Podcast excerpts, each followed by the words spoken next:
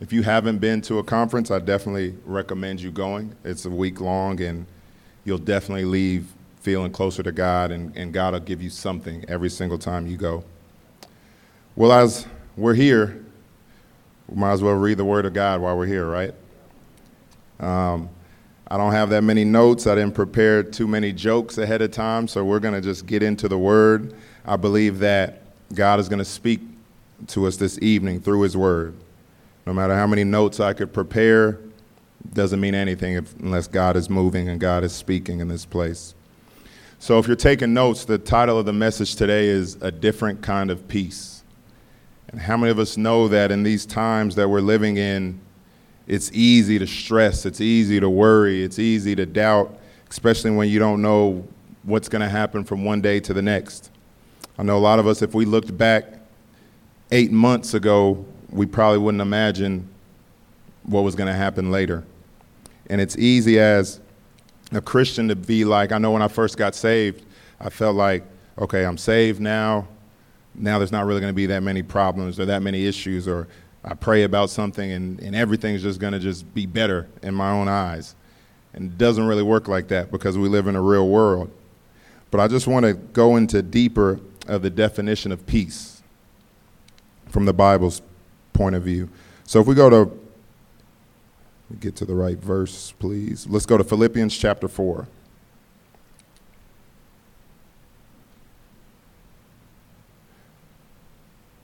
Philippians chapter 4, verse 7, and it says, And the peace of God, which surpasses all understanding, will guard your hearts and minds through Christ Jesus. So, as we look deeper into that, it says, And the peace of God, which surpasses all understanding, will guard your hearts and minds through Christ Jesus. So, as we look at peace, this is, this is something that goes for the unbeliever, it goes for, for the believer also, because it's, a, it's a thing that as a Christian, many Christians struggle with walking in peace, walking in God's peace, living a life that shows that we believe that God's peace surpasses all understanding.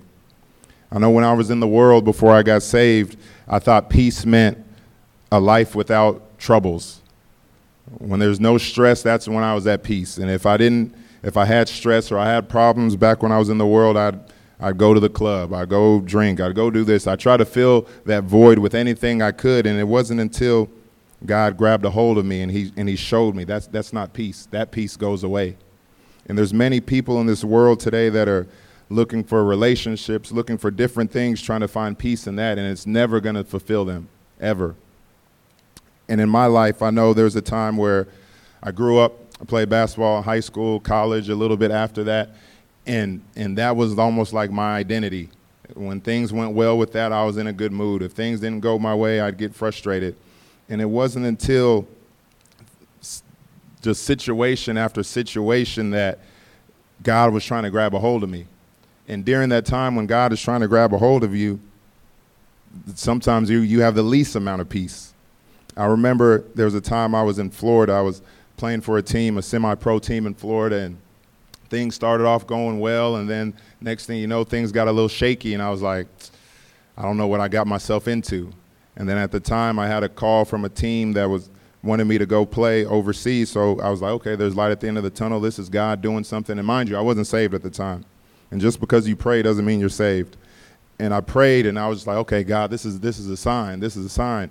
So I talked to the coach, and he was like, hey, you got about 10 days. We're going to fly you out. We're going to get your work visa. We're going to do this and we're going to do that. And I just remembered I was so excited. And then the days passed and I never heard from the guy again, ever. And now I just sunk to a lower place. It was like, man, I, I felt like God was trying to get me out of a bad situation and bring me to a better situation. And then now all of a sudden I don't hear anything. And it just showed me that as I look back on that situation, that's still looking at through a worldly view. Like our peace has nothing to do with the circumstances or situations around us. And I believe that by the time we leave here tonight, we'll get a better understanding of that. So our main verses that we're going to look at is in 2 Kings. If you can get there, we're going to be in 2 Kings chapter 6.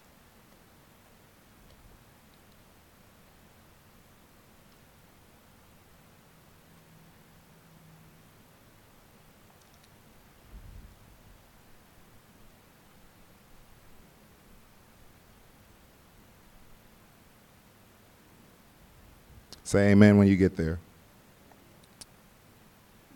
Dear Lord Jesus, I pray that you will just arrest our minds, Lord God. Let us not to think about anything else, Lord Jesus, but to focus on your word, Lord God. I know it's not by chance that we're in this place this evening. Lord God, you have a word for each and every one of us, Lord God, to walk in your peace, to walk in victory, Lord God, no matter what the enemy may throw at us, Lord Jesus. As long as we have you and you are in control of our thoughts and our minds, we cannot fail. In Jesus' name we pray. Amen. So as we go to 2 Kings chapter 6, We'll start in, in verse 13. Just giving a background of this story, um, the king of Syria was looking to attack Israel at the time. He was trying to come up with so many plans and so many strategies how he could just get rid of Israel. And every time he came up with something, it was like somebody heard his plans beforehand. And the prophet Elisha, he would get revelation from the Lord of the king of Syria is going to try to attack this way or this way. So his plans never worked. So going into verse 13, it says, So he said, Go see where he is. This is the king of, of Syria looking to attack Israel. So he's looking for Elisha the prophet. He said, So he said, Go and see where he is, that I might send and get him. And it was told him, saying, Surely he's in Dothan. Therefore he sent horses and chariots and a great army there. And he came by night and surrounded the city.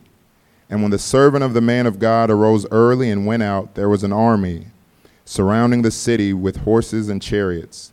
And his servant said to him, Alas, my master, what shall we do? So, looking at this situation, it's the prophet Elisha. He's obviously a man of faith, and he has a servant who's, who's working with him, almost like an understudy. And he's like, Well, God has provided, and, and the, this king is really mad at Israel, and he's coming to attack us, and, he, and he's, he's listening to everything Elisha has to say until he's faced with the problem at his doorstep.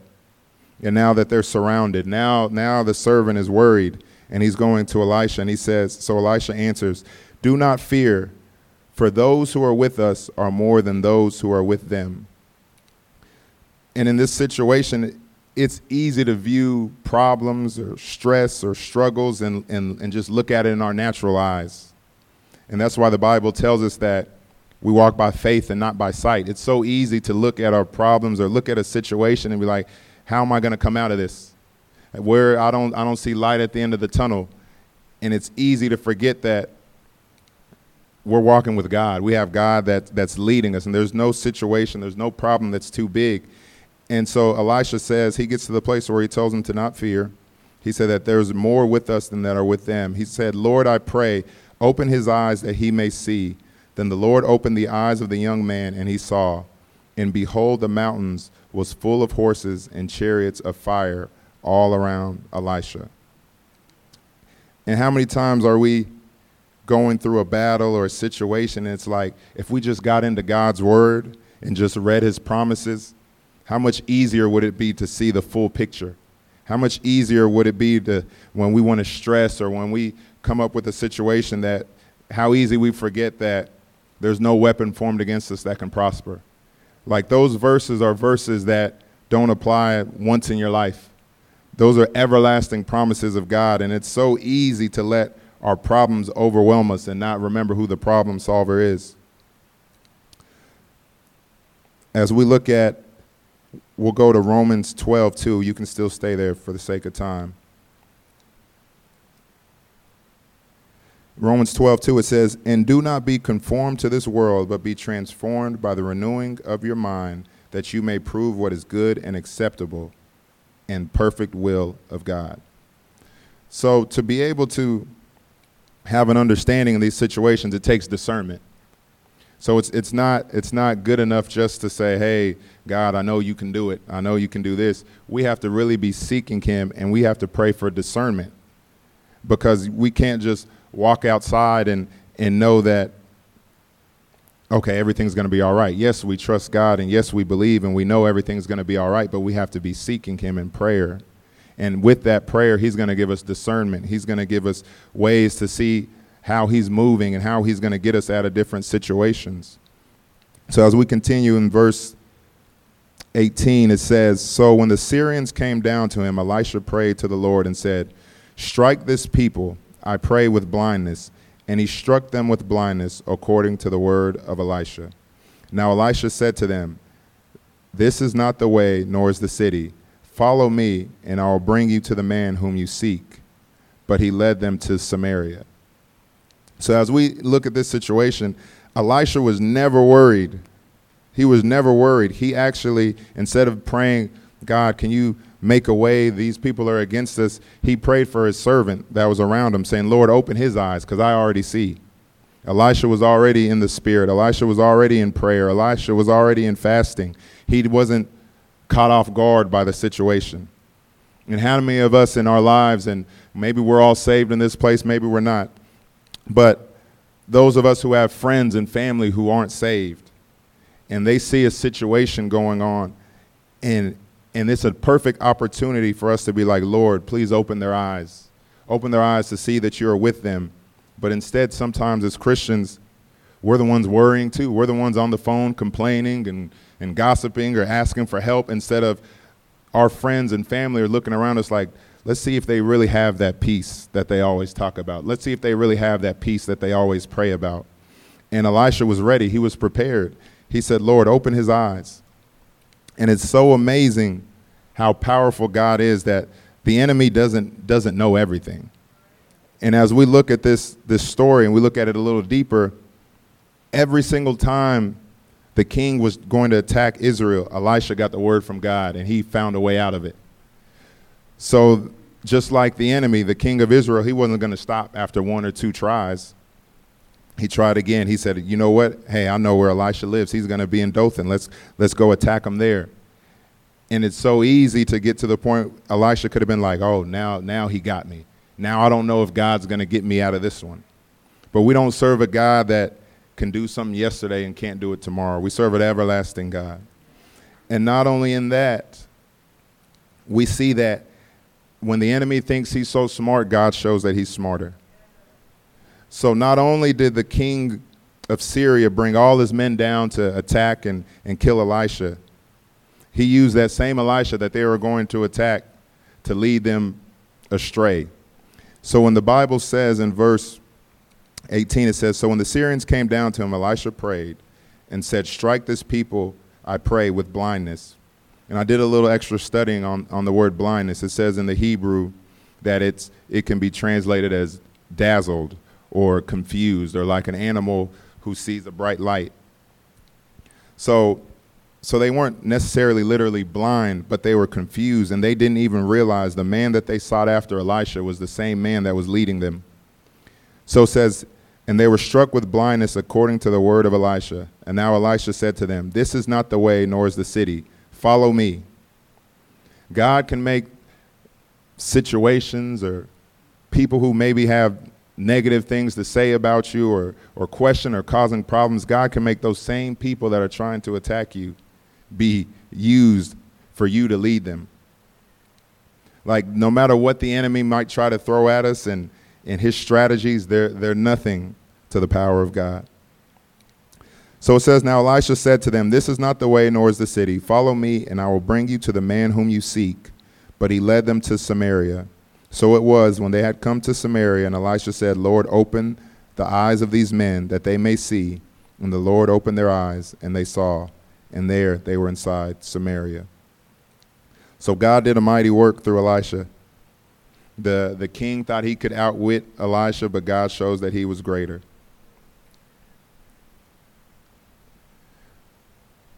If you can move with me, we'll go to John.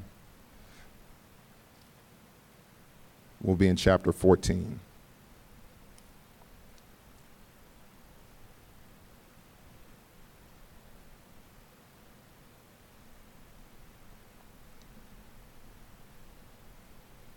Pastor Kirk said, by the time we get out of here, you'll be able to make it home and catch Pastor on YouTube. So we're going to stick with that one.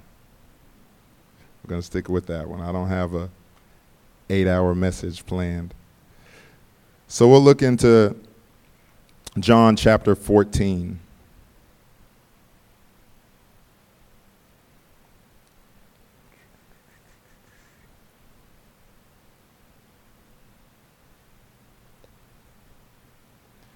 In verse 25.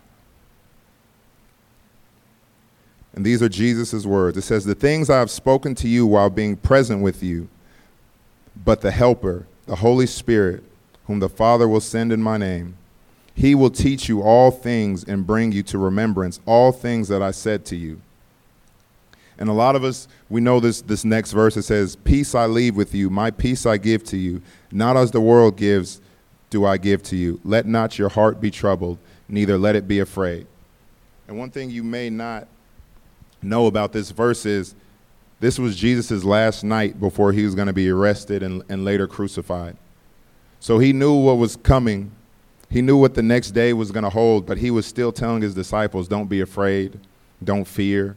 So if we come in, in a situation and that same God that's saying, hey, you know what? I'm going to be crucified tomorrow. I'm going to give my life. I'm going to have the worst, most painful death in human history. But I'm telling you, have peace. I'm telling you that, that I'm the peace that surpasses all understanding. When we're faced with an issue, those should be the things we remember. It shouldn't be, oh man, how am I going to get out of this? Another bill or, or my kids acting up or this or this and that. We serve a God who died for us so we could have that peace. He said, You have heard me say to you, I'm going away and coming back to you. If you love me, you would rejoice because I said, I'm going to the Father, for my Father is greater than I. And now I have told you before it comes, that when it does come to pass, you may believe. I will no longer talk with you, for the ruler of the world is coming, and he has nothing in me. We'll finish up in John chapter 15. and beginning in verse 11 as we begin to close. Jesus' words. It says, The things I have spoken to you, that my joy may remain in you, and that your joy may be full.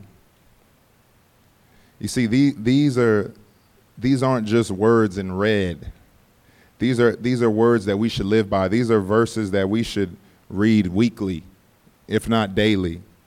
Like, Jesus never promised us a life that was just going to be free of problems, but he did say, The things I've spoken to you, that my joy may remain in you. He never said, My joy will remain in you when things are going well in your life. My joy will remain in you whenever you get what you want. He didn't say that. He just flat out said, My joy may remain in you, that your joy may be full. So if we're in a place and, and I know there's times where we have things are going well and we can be up and we can be down, but Jesus says that your joy may be full. He's not, he's not wanting us to walk in half joy. He's not wanting us to walk on empty. Jesus called for our joy to be full. This is the same Jesus who's saying, hey, things are going to get worse. I'm going to the cross to die, but guess what? I'm coming back and your joy should remain full in me. He says, This is my commandment, that you love one another as I have loved you. He says, Greater love has no one than this, than to lay down one's life for his friends. You are my friends if you do whatever I command you. No longer do I call you servants, for a servant does not know what his master is doing, but I have called you friends, for all things that I've heard from my Father I have made known to you. So as we look at that and, and we think about God's peace, God's not just a, a big God way up in the sky that we can never reach out to. He's a God that when we pray, He hears us. When we call out to Him, when we cry out to Him and we get in our secret place, He hears us. And He doesn't, He's not only just, just a father, He's a friend. And how many of us, being earthly people, we make mistakes, we're not perfect, we're trying to walk with Jesus, but we, but we would still, if we had a friend in need, we would try to comfort them. We would try to say words of encouragement. We would try to pray for them. How much more do you think God would do for us? He's that same God that says, I'm, You're not just a servant to me. You're not just people I died for. You're, you're my friends. You're my friends, and I'm preparing a place for you no matter what you're going through, no matter what situation you may be in. He's a friend. And it's a thing where it's so easy. The devil tries so many ways, so many things to, to, to distract us and forget that the God we serve is a friend. How can we not walk in peace when we know that the King of Kings and the Lord of Lords is a friend? He's a provider. He's holy. He's just. I know later on in that in that story I was telling about um, before I got saved, I got to a point where I was trying everything to fill that void, and everything I tried to do would always fall apart, fall apart, fall apart, fall apart, and it got to the point where I got I was depressed, and I got into a depression, and and nothing made sense. I felt like everybody was disappointed in me. I felt like everybody just looked down on me, even though obviously looking back on it now, that wasn't the case, but that's what the enemy wants to do. And it wasn't until I was at this church, obviously at, at the other building, when I heard God speak to me, he was, and he was saying that he'll forgive me, but I, I just have to give him everything. And he was like, I, I, give me everything, give me everything. And there were so many times where, even in college or in times past, I knew I wasn't living right. And I'd pray, I'd listen to worship music, but then two days later, I'd go back to doing my old, my old thing with no remorse. But it wasn't until I accepted that peace and I accepted Jesus not only as my Lord and Savior, but got a better understanding. Because I, I, grew up in church. I knew He died on the cross. I knew all that stuff, but I didn't understand the, the personal relationship. And when you truly grasp the personal relationship, we shouldn't be moved to the left or to the right just because problems come. Like if there was ever a situation, if a situation happened with me and my wife, we could talk about it. And we would talk about it, we'd resolve the issue, and we'd keep it moving. But why don't we act the same way and have that same communication with God? Because He has more power than any spouse could have, He has more power than any friend could have. He truly changes lives. And if you've seen Him change your life in one way or the other, why do we still not have peace at times? And, and even if we have a situation where, okay, I'm walking in peace, but if we see a brother or sister who's not walking in peace, we need to encourage them. And we need to encourage them. We need to share the same verses that got us out of a situation. Like God's thoughts are higher than our thoughts, His ways are higher than our ways, but we got to get to the point where we're truly walking in that and believing in it. And it's not just me preaching to the crowd, I'm preaching to myself too, because we know that times are crazy, and times will probably get crazier the closer and closer we get to the election, regardless of who wins. But God didn't say, hey, when things get crazy and when politics is crazy and viruses happen, hey, you guys are on your own. There's, there's no verse that, that says that. This is the same God who was came down and was ready to die, was going to die, and said, You guys have peace. He didn't, he didn't say, hey, I have peace. I know where I'm going. I know what's about to happen. But he said to us, have peace. I've overcome the world. There's nothing to be afraid of. So as we go to the Lord in prayer, let's keep that in mind that peace, a different kind of peace. Dear Lord Jesus, we just thank you that you are in this place tonight, Lord God. We thank you for your peace that surpasses all understanding, Lord Jesus. We thank you that you are holy. We thank you that you are merciful, Lord God. And we thank you for your grace, Lord God because without it, we'd have no hope. Lord God, you saved us. Lord God, you loved us when we were not lovable, Lord Jesus. And you changed us, Lord God. We thank you that you held no grudges of our past, Lord Jesus, that while we were yet sinners, you still died for us.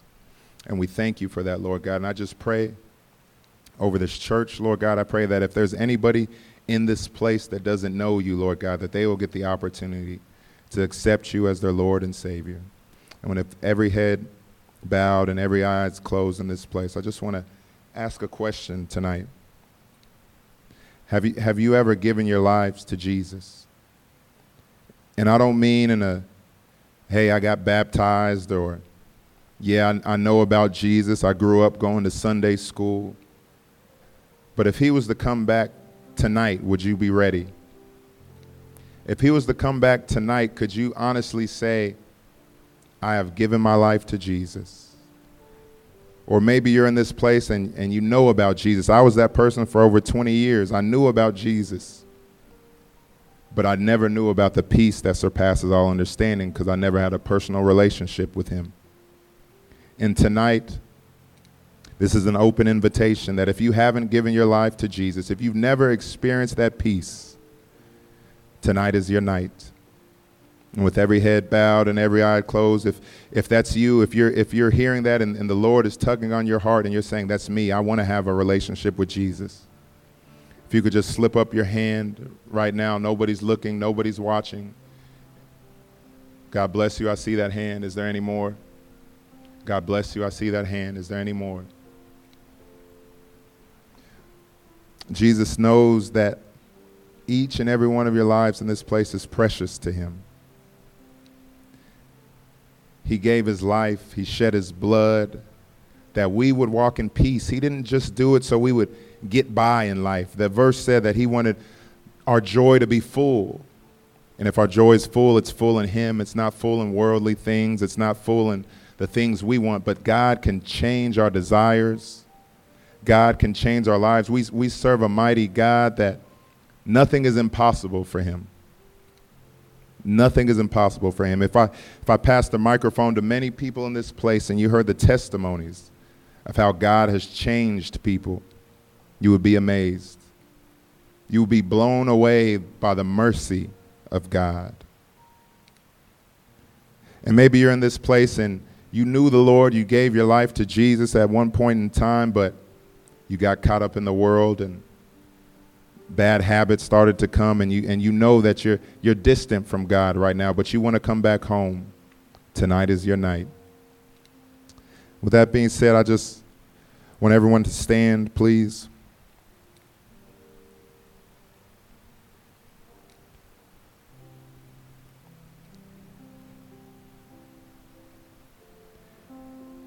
And if when we were praying and and God was tugging at you and you and you you know you know I'm not right with Jesus. I, I want I want I want to experience that peace. I want to give my life to him. If that's you I'd, I'd like to ask you to be bold and step out of the nearest aisle and and come forward. I'd like to pray for you. Don't be ashamed. There were hands that went up. This isn't to embarrass you. It's not to embarrass you Amen. God bless you. God bless you. God bless you.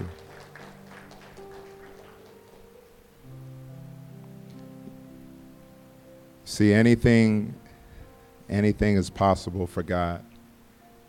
And before we go to pray, I just, just want everybody to know God doesn't do things by accident. I knew our pastor, Pastor Blake, for for two years, I believe, before I even knew he was a pastor. Before I got saved, we used to go to the same 24 hour fitness, and I'd be acting a fool, yelling, cussing, kicking basketballs. And one day he invited me to church. So I told him I was going to go, and, and I had so much stuff going on, I, I was too frustrated. I didn't go. And he asked me how it went, and I said I didn't go. I didn't want to fake it.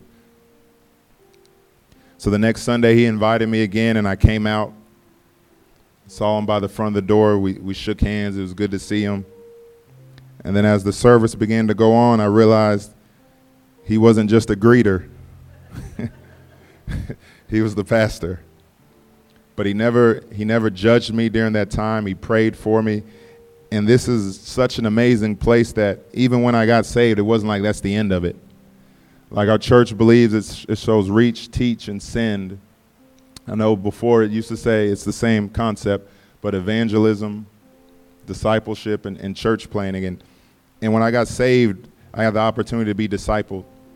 We have men's discipleship every Friday morning, super early at 5:30. But I know if it wasn't for learning how to really seek God and, and trust Him and read His Word in those times of discipleships, there's no way I'd be here. So let's all bow our head and go to the Lord in prayer. Repeat after me Dear Lord Jesus, I thank you tonight that you are in this place. Forgive me of all of my sin. Make me a new creation. Tonight, I want to confess that you are Lord and that you died on the cross for my sins. From this day forward, I choose to serve you. Lead me, Lord, into your will. In Jesus' name, amen. Amen. Amen.